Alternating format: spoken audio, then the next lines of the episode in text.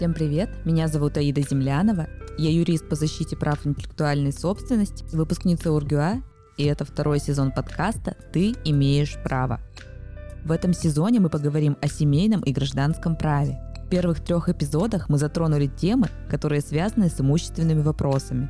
Про наследство поговорили, про дарение, про сделки с имуществом и даже про споры с застройщиком.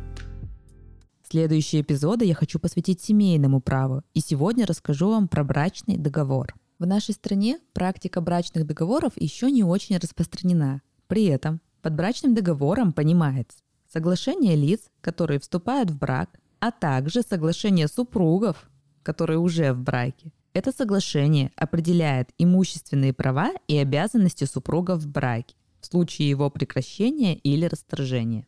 Таким образом, брачный договор можно заключить как до заключения брака, так и в момент заключения брака.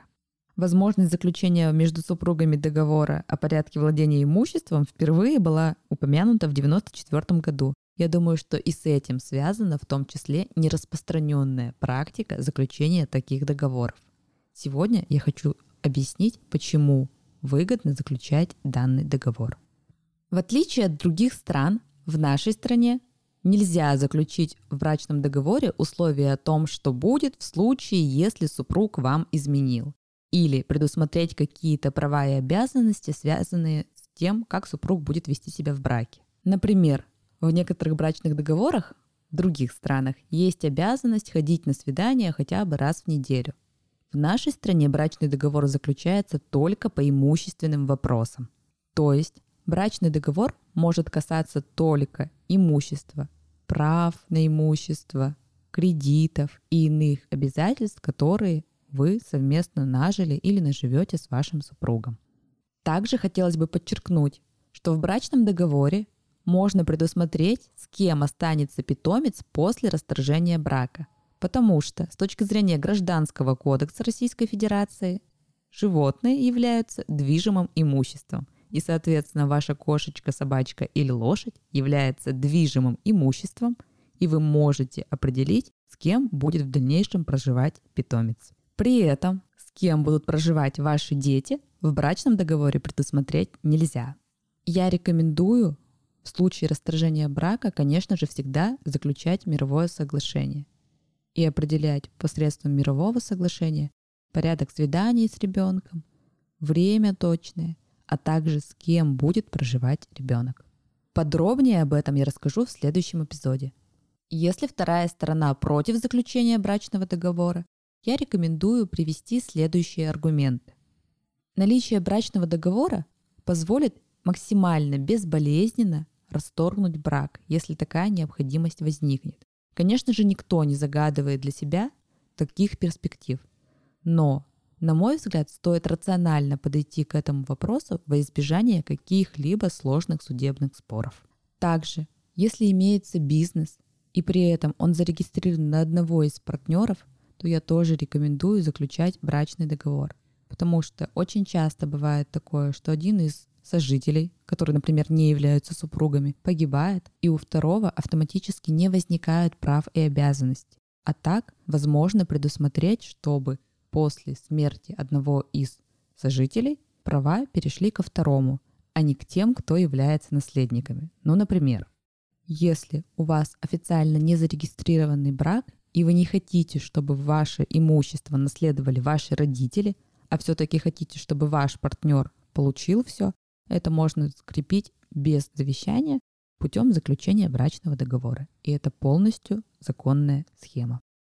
Помимо этого, можно объяснить, что брачный договор – это не вопрос про недоверие или доверие.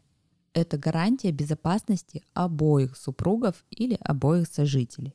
При этом я рекомендую прописать в брачном договоре также вопросы, связанные с подарками, если вы не оформили это договором дарения, чтобы сразу было понятно, какое имущество останется у кого из партнеров. Брачный договор обязательно оформляется в письменной форме и в обязательном порядке удостоверяется у нотариуса. Имейте это в виду. В среднем это зависит, конечно же, от стоимости нотариальных услуг, но, как правило, заключение такого договора стоит около 10 тысяч рублей. Кстати, сейчас многие банки также требуют наличия брачного договора. Также хотела бы поделиться с вами несколькими кейсами, когда брачный договор позволил защитить моего доверителя. Мой доверитель обратился ко мне за составлением брачного договора. Мы предусмотрели важные нюансы в части имущества, а имуществом являются не только квартиры, машины, а также долги, которые имеются у партнера. Мы предусмотрели, что в случае возникновения задолженности и наличия кредитов у второго партнера эти обязательства являются его, то есть не переходят на второго супруга. Супруг оказался игроманом, брал в кредит очень много денежных средств, и благодаря наличию брачного договора удалось отстоять имущество супруги, и она не платила по долгам ее супруга. Судами признается, что если в браке ваш супруг брал кредиты, то это совместно нажитое имущество. И очень сложно доказать в судебном процессе, что денежные средства не были направлены на семейные нужды.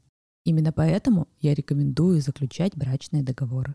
Второй спор удалось урегулировать в рамках судебного урегулирования. Супруг, которому изменила супруга, хотел отменить или расторгнуть брачный договор, чтобы супруга осталась ни с чем. Но его грамотное составление, его регистрация позволила сохранить именно в том виде имущественные права моего доверителя, в каком был заключен брачный договор. В следующем эпизоде мы поговорим о бракоразводных процессах. Это особенно актуально послушать тем, у кого не был заключен брачный договор. Подписывайтесь на подкаст на Apple Podcast, CastBox, Google Podcast и Яндекс Музыки. Не забывайте оставлять комментарии и ставить звезды подкасту. Записывайтесь ко мне на индивидуальные юридические онлайн и офлайн консультации. Также у меня есть онлайн-курс, где я подробно рассказываю о том, как грамотно выстраивать свои отношения в семье с точки зрения права. Ссылки будут в описании к этому выпуску. И помните, незнание закона не освобождает от ответственности.